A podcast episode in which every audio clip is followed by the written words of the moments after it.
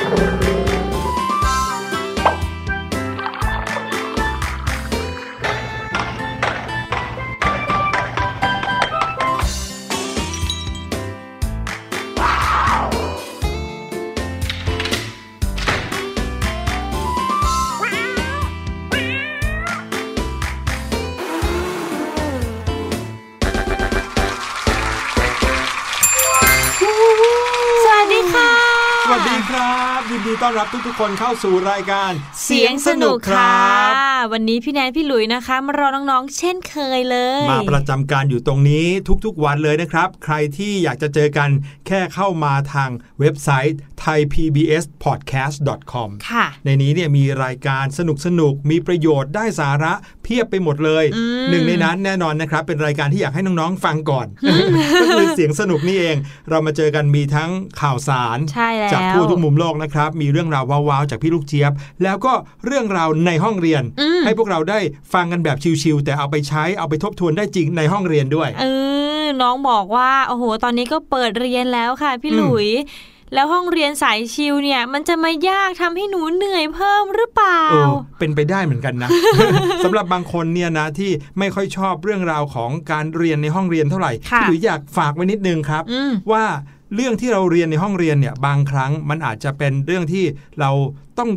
ใจจดใจจ่อ ทบทวนบ่อยๆหน่อยอืมแต่ว่ามันจะมีประโยชน์มากๆเลย ตอนที่เราได้ผ่านการเรียนเหล่านั้นไปแล้ว แน่นอนแหละสอบผ่านก็ทำให้เราเลื่อนชั้นใช่ไหมค่ะแต่พอเราโตไปเนี่ยเราจะมีโอกาสได้นำไปใช้จริงครับอืไม่ว่าจะเป็นเรื่องการบวกลบหรือว่าเรื่องความรู้ด้านสังคมค่ะภาษาไทย ภาษาอังกฤษ เราจะได้เอาไปใช้จริงตอนที่เราโตแล้วทำงานแล้วอืมก็จริงเพราะฉะนั้นการที่เราเนี่ยได้ฝึกฝนเรียนรู้เก็บเกี่ยวตรงนี้ในห้องเรียนไว้เยอะ ๆ จะทำให้เราเนี่ยนะมีอะไรไปเป็นทรัพยากรหรือเป็น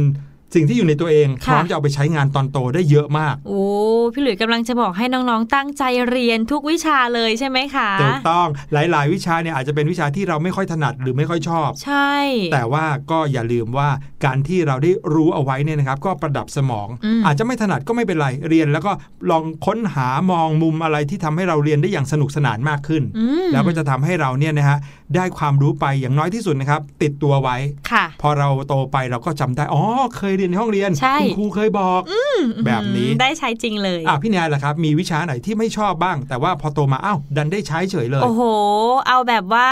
พี่แนนยังรู้สึกเสียดายจนถึงทุกวันนี้ครับก็คือวิชาภาษาอังกฤษค่ะอ๋อ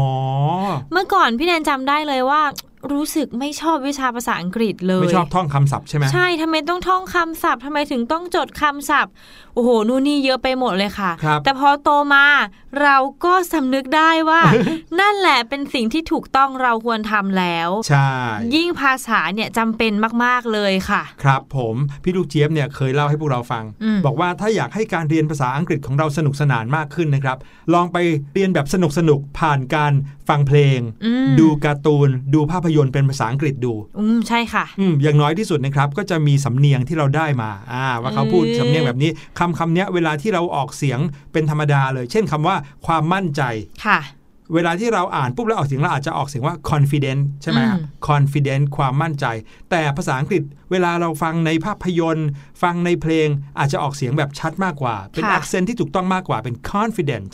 confident จะทำให้เรารู้ว่าอ๋อคำนี้ถ้าอยากจะพูดให้ฝรั่งรู้เรื่องต้องพูดแบบนี้นะอืมแน่จริงค่ะ พี่แนนก็คิดว่าพี่แนนได้มาจากเกี่ยวกับเพลงเยอะเหมือนกันนะคะอืมภาษาเนี่ยบางทีแบบเพลงเนี้ยเพราะจังเลยอืมอยากฝึกร้อง อยากรู้ความหมายด้วย ใช่ กลายเป็นว่าได้ร้องเพลงเพราะๆอย่างที่ตั้งใจค่ะ ได้รู้ศัพท์ภาษาอังกฤษอีกอืมโอ้โหได้สำเนียงอีก ใช่เห็นไหมครับนี่เป็นเพียงแค่ตัวอย่างเดียวเท่านั้นนะ วิชาเดียวอย่างพี่หลุยเนี่ยเด็กๆ ไม่ค่อยชอบวิชาคณิตศาสตร์ครับเพราะว่าไม่ชอบคิดคำนวณมเออชอบฟังเพลงชอบศิลปะอะไรแบบนี้ พอโตมาก็รู้สึกว่า โอ้โห ถ้าเราเรียนคณิตศาสตร์เก่งๆกว่านี้หน่อยนะ ป่านนี้นะ เราช่วยคุณพ่อคุณแม่ทำงานได้ดีกว่านี้อีก อืมโอ้โห แต่ละวิชาก็มีความสำคัญที่แตกต่างกันไปนะคะ พี่หลุย ใช่แล้วครับ น้องๆครับ ถ้าเกิดว่าใครชอบหรือถนัดวิชาไหนก็ยินดีด้วย แต่ถ้าใครนะครับมีความไม่ถนัดหรือไม่ชอบวิชาไหน ลองดูลองหามุมมองดีๆ หาความสุขที่เกิดจากการเรียนวิชานั้นดูค่ะหรือไม่ก็ลองถามคุณครูหรือว่าถามคนที่เขาเก่งวิชานั้นก็ได้นะ แบบเพื่อนคนเนี้ยเขาเก่งวิชาเนี้ยที่เราไม่เก่งเลย ถามเขาว่าทำยังไง หรือว่าชอบตรงไหนมีอะไรสนุกบ้างอืมเพื่อเราจะได้โอ้โห มีความสุขไปด้วย จริงค่ะ อย่าเพึ่งท้อไปเลยนะคะ ยังไงก็สู้ๆต่อไปนะคะ ไม่ยากเกินความสามารถของเราอยู่แล้วเนาะถูกต้องครับ ช่วงหน้ากับช่วง What's Going On นะครับเป็นข่าวที่เกี่ยวข้องกับสมองของคนคนหนึ่งโอ้โหาอาจจะมีความถนัดหรือไม่ถนัดไม่เหมือนคนอื่นนะ เพราะว่าคนคนนี้นะครับ มองอะไรไม่เหมือนคนอื่นอืมสมองของเขาเนี่ยมีวิธีการประมวลผลที่แปลกประหลาดมากเลยนะครับค่ะสมมุติว่าพี่หลุยเห็นตัวเลข 2 แต่คนคนนี้จะมองไม่เห็นเป็นเลข2อืมเออมองเห็นเป็นเลขอื่นหรือเปล่า โอ้โห เดี๋ยวเรามาติดตามกันในช่วงหน้ากับ What's Going On ครับ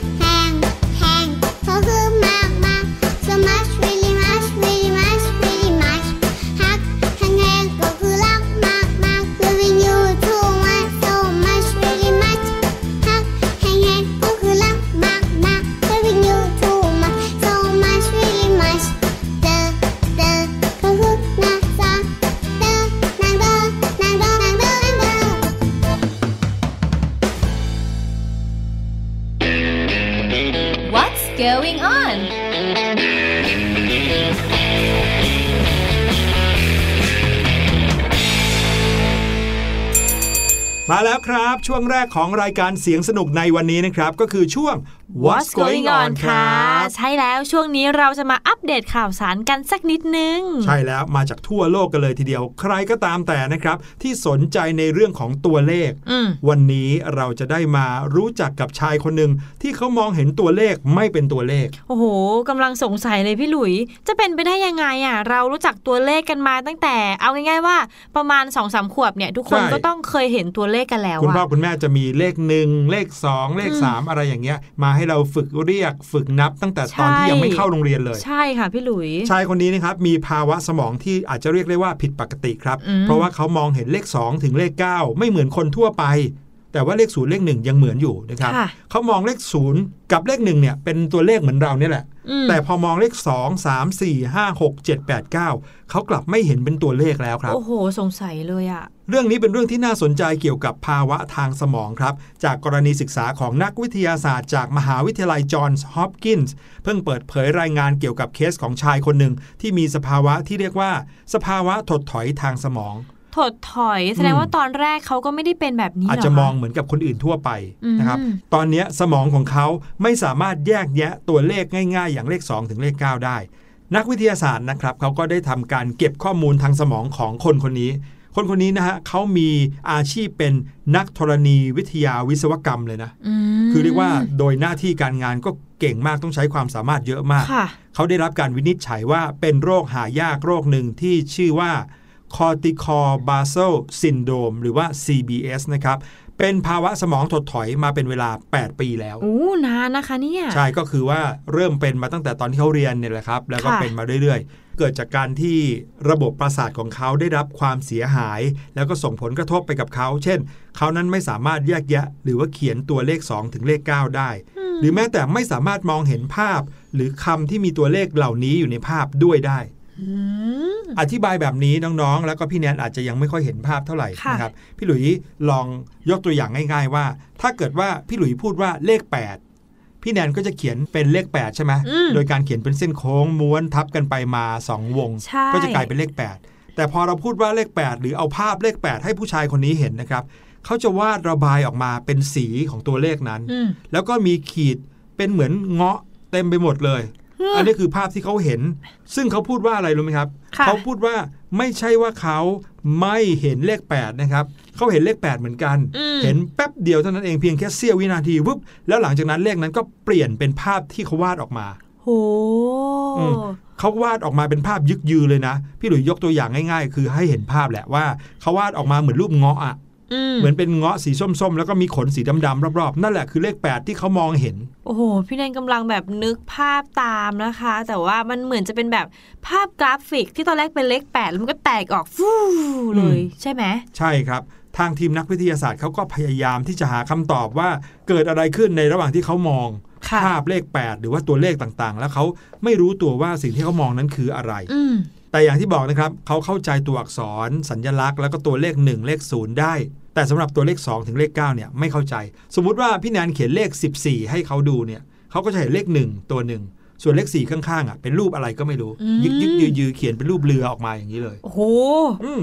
เขาบอกว่าเขามองไม่เห็นตัวเลขเหล่านั้นครับเป็นแต่ภาพเบลอๆอะไรก็ไม่รู้ ซึ่งเขาเองก็ไม่เข้าใจว่ามันเป็นอะไรแล้ว ภาพที่เขาวาดออกมาให้ทุกคนเห็นว่าเขาเห็นตัวเลขนั้นเป็นรูปอะไรเนี่ย ก็ใกล้เคียงกับสิ่งที่เขาเห็นมากเลย จริง ๆ เรื่องตัวเลขนี่ก็สำคัญกับชีวิตประจำวันเหมือนกันนะคะ ถ้าอืมเขามองไม่ออกเราจะทำยังไงอะพี่ลองนึกหยภาพสิครับว่าถ้าเกิดว่าชายคนเนี้ยขับรถไปตามถนนอืมแล้วก็ไปเจอกับไฟเขียวไฟแดงค่ะ ที่มันจะมีตัวเลขนับถอยหลังอืมว่าใกล้จะไฟเขียวแล้วใกล้จะไฟแดงแล้ว แต่ถ้าเขาไม่สามารถมองเห็นตัวเลขเหล่านั้นได้เป็นตัวเลขอะอันตรายเหมือนกันนะ จริงค่ะ จริง ๆ แล้วนอกจากภาวะทางสมองนะคะพี่หลุยก็จะมีภาวะเกี่ยวกับทางสายตาด้วยอืมที่จะมีผลกระทบกับการใช้ชีวิตประจำวัน อย่างเช่น ตาบอดสี อย่างนี้ที่ เวลาไปสอบใบขับขี่อะค่ะเขาก็จะมีการทดสอบตาบอดสีด้วยใช่ไหมพี่ครัหลุยผมเพราะว่าเราเนี่ยจะต้องดูไฟจราจรที่เป็นเขียวเหลืองแดงอืมถ้าตาบอดสีเนี่ยเราอาจจะไม่รู้ว่ามันเป็นสีอะไร แล้วก็ขับเลยไปเลย ใช่แล้วครับคำว่าตาบอดสีเนี่ยน้องๆ เดี๋ยวมีโอกาสพี่หลุยจะมาเล่าให้ฟังอีกทีว่าคืออะไรนะครับค่ะแต่ว่าเอาง่ายๆตาบอดสีเนี่ยไม่ใช่มองไม่เห็นสีนะ ไม่ใช่ว่ามองอะไรเป็นขาวดำนะครับอืมคือมองอะไรก็เป็นสีนี่แหละ แต่เป็นสีที่เพี้ยนไปจากความจริงค่ะเช่นคนอื่นเห็นเป็นสีแดง เราอาจจะเห็นเป็นสีเขียวอย่างเงี้ย ถ้าเกิดคนอื่นเห็นไฟแดง เราดันเห็นเป็นไฟเขียวอย่างเงี้ยอืมโอ้โหอันนี้จริงยากเลย และยังมีเรื่องของสายตาสั้น สายตายาวนะครับที่จะมีผลต่อการใช้ชีวิตเหมือนกัน ถ้าเกิดว่าใครสายตาสั้นมากๆ สายตายาวมากๆเนี่ยการใช้ชีวิตในการเดินถนนการพูดคุยกับใครบางทีอาจจะใช้ชีวิตยากขึ้น ใช่แล้วค่ะ ดังนั้น ดวงตาของเราเป็นสิ่งที่สำคัญมากอีกอย่างหนึ่งนะครับน้องๆ อันนี้เราก็ต้องรักษาเอาไว้ให้ดีอืมอย่าไปอ่านหนังสือหรือว่าแอบอ่านการ์ตูนอะไรแบบเนี้ยในที่มืดมากเกินไปหรืออย่าใช่ใช้สายตาเราอะมองจอจอโทรศัพท์มือถือจอค่ะแท็บเล็ตนานเกินไป ก็มีผลต่อสายตาของเราเหมือนกันนะครับ ใช่แล้วค่ะ มาถึงข่าวต่อไปกันดีกว่านะคะ พี่หลุยคะพี่หลุยเชื่อเรื่องเกี่ยวกับ โชคชะตาพรหมลิขิตไหมอืมฟ้าลิขิตเนี้ย มีจริงเหรอ อุ้ยข่าวนี้ค่ะเป็นเรื่องราวของผู้หญิงคนหนึ่งค่ะ จะบอกว่าเป็นชะตาฟ้าลิขิตก็ว่าได้นะคะ เพราะว่าเขาเนี่ยเป็นคนใจบุญมากๆเลยค่ะกำลังจะบริจาคไตของเธอให้กับผู้ชายคนหนึ่งครับซึ่งผู้ชายคนนี้แหละค่ะ เป็นคนเดียวกันกับที่สามีของเขาที่เสียชีวิตไปแล้วอะ เคยบริจาคไตให้มาก่อนหืมผู้หญิงคนหนึ่งกำลังจะบริจาคไตให้ผู้ชายคนหนึ่งค่ะ ซึ่งผู้ชายคนนี้เคยได้รับการบริจาคไตมาแล้วทีหนึ่งใช่แล้ว จากสามีของผู้หญิงคนนี้ อืมโดยที่เขาไม่เคยรู้จักกันมาก่อน ใช่ค่ะ พี่หลุยก่อนหน้านี้ค่ะ คุณเจฟฟี่นะคะ ได้รับบริจาคไตแล้วก็ตับอ่อนเนี่ยจากคุณไบอัน ซึ่งเป็นสามีที่เสียชีวิตไปแล้วของคุณเทอร์รี่ จากอุบัติเหตุระหว่างการทำงานค่ะ และหลังจากนั้นก็ได้บริจาคไตให้คุณเจฟฟี่อย่างที่พี่แนนบอกไปนะคะ ทีนี้เรื่องของไตนะคะ ที่คุณไบรอันบริจาคให้คุณเจฟฟี่แล้ว เป็นระบบของร่างกายค่ะน้องอืมๆเมื่อไตที่ไม่ใช่ไตของเราไปอยู่ในร่างกายเรา มันก็จะไม่สามารถทำงานได้เป็นปกติ วันหนึ่งมันก็ต้องมีการเสื่อมหรือว่าต้องมีการเปลี่ยนอยู่ดีอืมครับใช่แล้วค่ะ มันก็เลยเป็นตัวเหมือนต้นเหตุ ที่ทำให้เกิดชะตาฟ้าลิขิตในครั้งนี้ครับ ซึ่งหลังจากที่ไตที่ได้รับบริจาคไปแล้วนะคะ เริ่มล้มเหลวกับร่างกายของเจฟฟี่และก็พอดีค่ะ คุณเทอร์รี่เขากำลังตัดสินใจที่จะยื่นมือเข้าช่วยเหลืออีกครั้งหนึ่ง ซึ่งก็ไม่รู้มาก่อนเลยว่าเจฟฟี่เนี่ย คือคนที่สามีเธอเคยให้ไตเอาไว้ค่ะอืม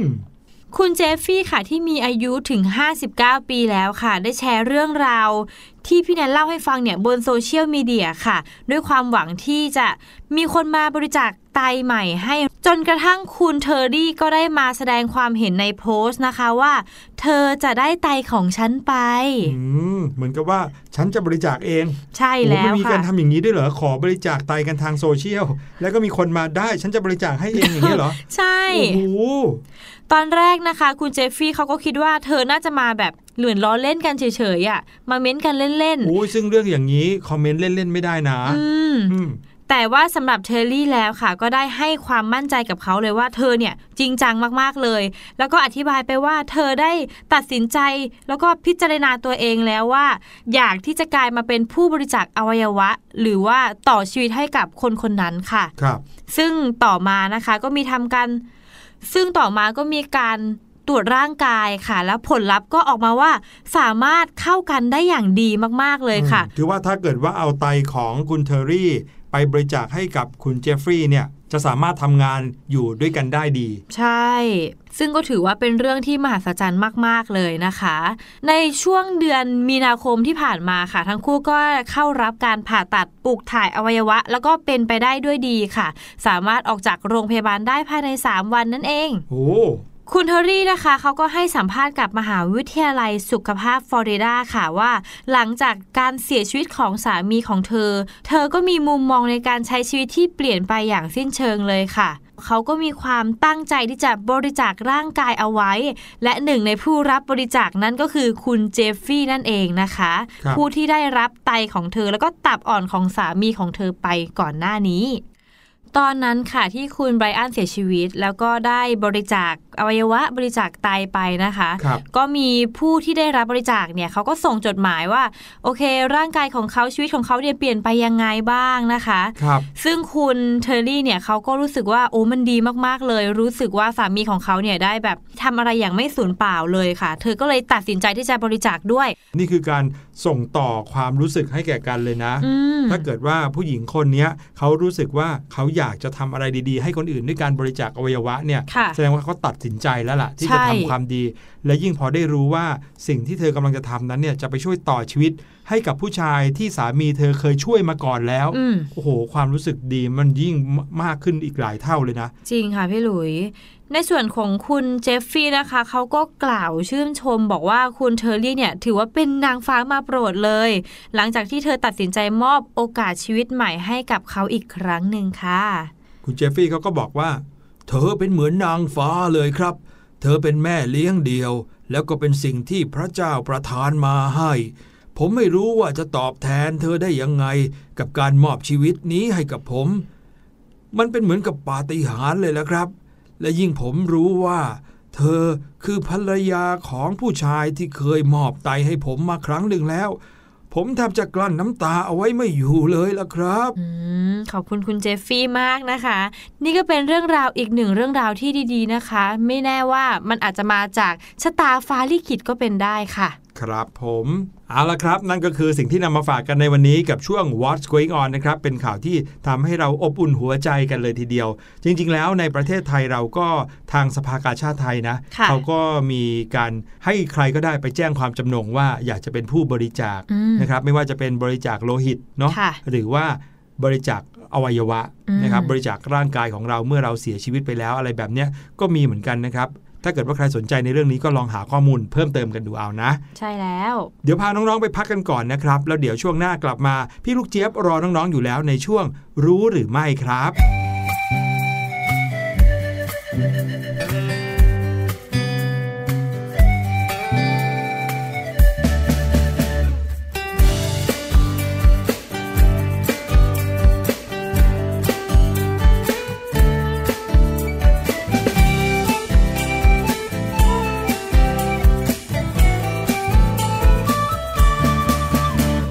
เอ็มมัวแต่ก้มแต่มอง เอ็มมัวแต่ก้มแต่มอง สายตาเราจะเสียหรือเปล่า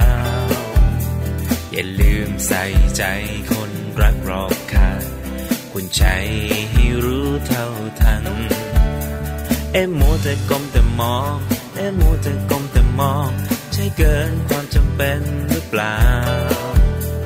ก็เห็นผู้ใหญ่ใครๆก็เป็นทางนั้น หรือเราต้องทำตามเขา เมื่อไรจะวางสักทีแล้วทำการบ้านจงอยู่อย่างนั้นไม่เห็นได้อะไร โอ้ได้แน่นอนสาระก็มากมายถ้าไม่ชัดไม่ไหลเดียวไม่ทันเขา เอ็มมัวแต่ก้มแต่มอง เอ็มมัวแต่ก้มแต่มองสายตาเราจะเสียหรือเปล่าอย่าลืม ใส่ใจคนรักรอบค่างคุณใจให้รู้เท่าทัน เอ็มมัวแต่ก้มแต่มองเอ็มมัวแต่ก้มแต่มอง ใช่เกินความจำเป็นหรือเปล่า ก็เห็นผู้ใหญ่ใครๆก็เป็นทางนั้น หรือเราต้องทำตามเขา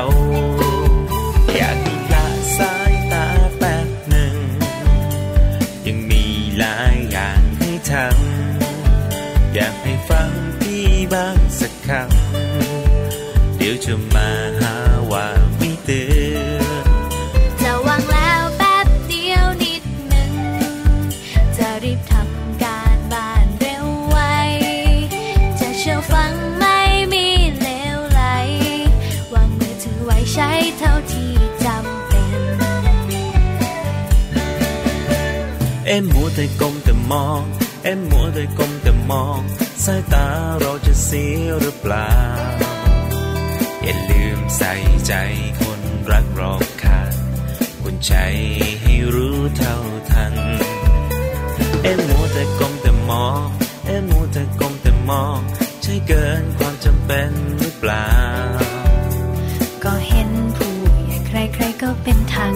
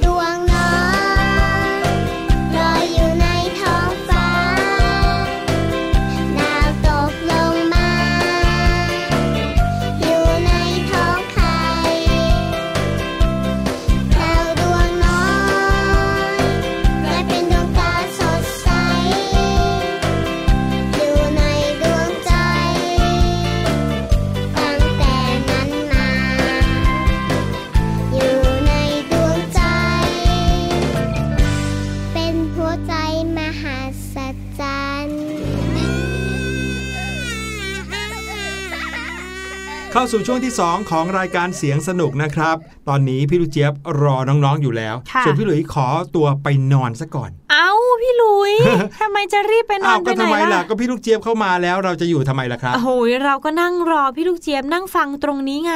พี่หลุยเนี่ยทำตัวเหมือนเป็นคนติดเตียงเลยนะเนี่ยอ้าวนี่ไม่ใช่ผู้ป่วยติดเตียงนะโอ้โหพอดีเลยค่ะว่าวันนี้พี่ลูกเจี๊ยบจะมาพูดถึงโรคติดเตียงเนี่ยมีอยู่จริงนะ โรคติดเตียงติดเตียงเหมือนผู้ป่วยติดเตียงอย่างเงี้ยเหรอครับ ไม่ใช่สิงั้นเดี๋ยวไปฟังพี่ลูกเจี๊ยบกันดีกว่านะคะ ในช่วงรู้หรือไม่ค่ะ รู้หรือไม่กับพี่ลูกเจี๊ยบ สวัสดีค่ะ สวัสดีชาวเสียงสนุกทุกคนนะคะ แล้วก็ต้อนรับทุกคนเข้าสู่ช่วงรู้หรือไม่ด้วยค่ะ พี่ลูกเจี๊ยบเนี่ยต้องทำเสียงให้ดูกระฉับกระเฉงกันนิดนึงนะคะ ให้ดูมี energy กันหน่อยค่ะ เพราะว่าวันนี้นะคะจะมาพูดถึงโรคโรคหนึ่งอาการอาการหนึ่งที่พี่ลูกเจี๊ยบก็แอบอ่านไปแล้วก็ติ๊กไปด้วยนะคะ ว่าพี่ลูกเจี๊ยบเป็นแบบนั้นหรือเปล่า บางทีก็รู้สึกว่ามันใกล้เคียงกับโรคขี้เกียจมากๆเลยละค่ะ น้องๆรู้หรือไม่คะว่า โรคเตียงดูดเนี่ยมันมีอยู่จริง ๆ นะคะ พี่ลูกเจี๊ยบเชื่อว่ามีคนจำนวนไม่น้อยเลยค่ะ ที่ชอบนอนตื่นสายๆหรือแบบให้นอนทั้งวันที่เราเรียกกันว่านอนกินบ้านกินเมืองเนี่ยก็ยังได้เลยค่ะ โดยเฉพาะนะคะ วันไหนที่อากาศดีๆ ไม่ร้อนนะคะ อากาศเหมือนฝนจะตก มีลมเย็นๆหรืออยู่ในห้องแอร์ค่ะ แต่ตัวเรานั้นซุกอยู่ใต้ผ้าห่ม นอนอยู่บนเตียงคลุกอยู่ทั้งวันแบบนี้นะคะ โอ้โห บอกเลยค่ะว่า เป็นเรื่องที่ไม่ต้องใช้ความพยายามแต่อย่างใดเลยค่ะ และนิสัยการนอนแบบไม่ยอมลุกออกจากเตียง ไม่อยากลุกออกจากเตียงเนี่ยนะคะ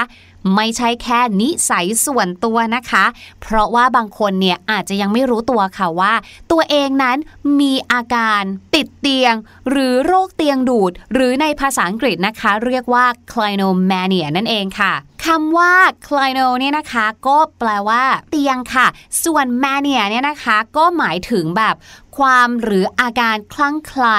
เมื่อเอามารวมกันค่ะ ก็เลยหมายถึงคนที่มีอาการคลั่งไคล้การอยู่บนเตียงนั่นเองค่ะทีนี้เราจะรู้ได้ยังไงล่ะคะว่าเรานั้นเข้าข่ายติดเตียงนอนค่ะ ข้อแรกเราไม่อยากลุกจากเตียงเพื่อไปทำสิ่งต่างๆ การตื่นนอนตอนเช้านั้นทำได้ยากลำบากเหลือเกิน อันนี้พี่ลูกเจี๊ยบเป็นนะ ข้อที่ 2 ค่ะ ขอเวลานอนต่อเรื่อยๆ มีการแบบเลื่อนนาฬิกาปลุก ทุกวันนอนได้ทั้งวันแล้วก็ง่วงอยู่ตลอดเวลา อันนี้ยังไม่เคยเป็นนะคะ ข้อที่ 3 ค่ะ นอนได้ทุกที่ แม้แต่หลับบนโต๊ะเรียน นอนตักเพื่อนหรือว่าแบบใช้เวลาไม่นานก็หลับซะละ คือมันดูเหมือนเป็นคนนอนหลับง่ายแบบนั้นนะคะ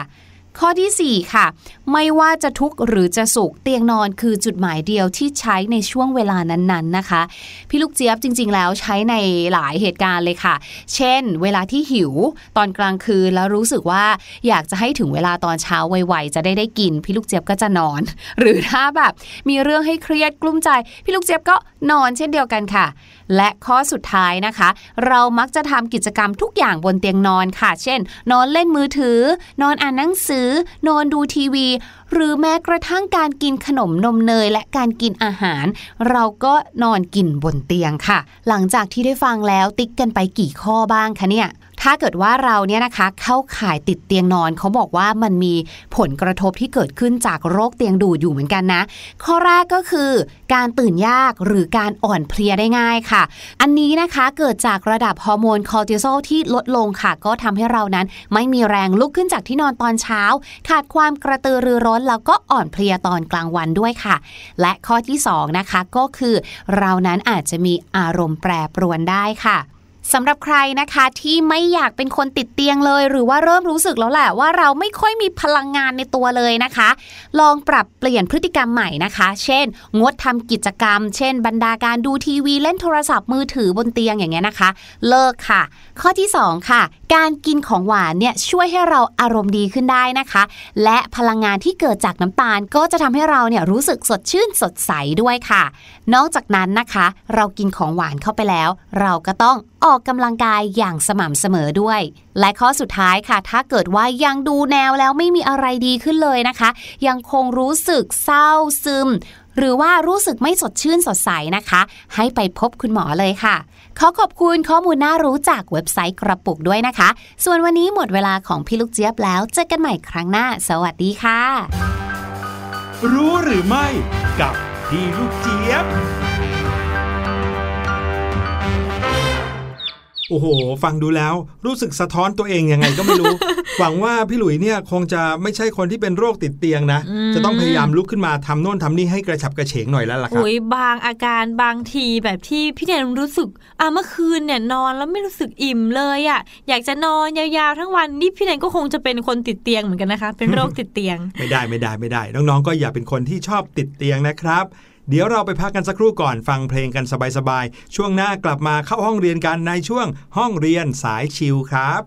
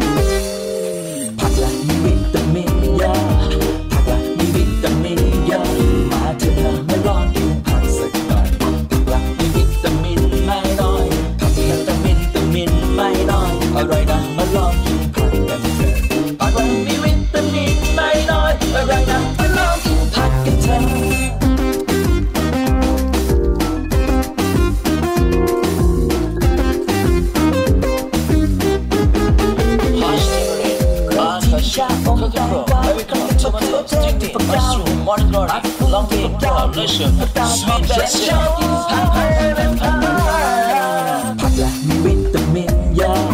ผักละมีวิตามินเยอะมาเถอะนะมาลองกินผักสักหน่อยผักละมีวิตามินไม่น้อยผักละแต่วิตามินไม่น้อยอร่อยนะมาลองกินผักกันเถอะผักละมีวิตามินไม่น้อยอร่อยนะมาลองกินผักกันเถอะผักละ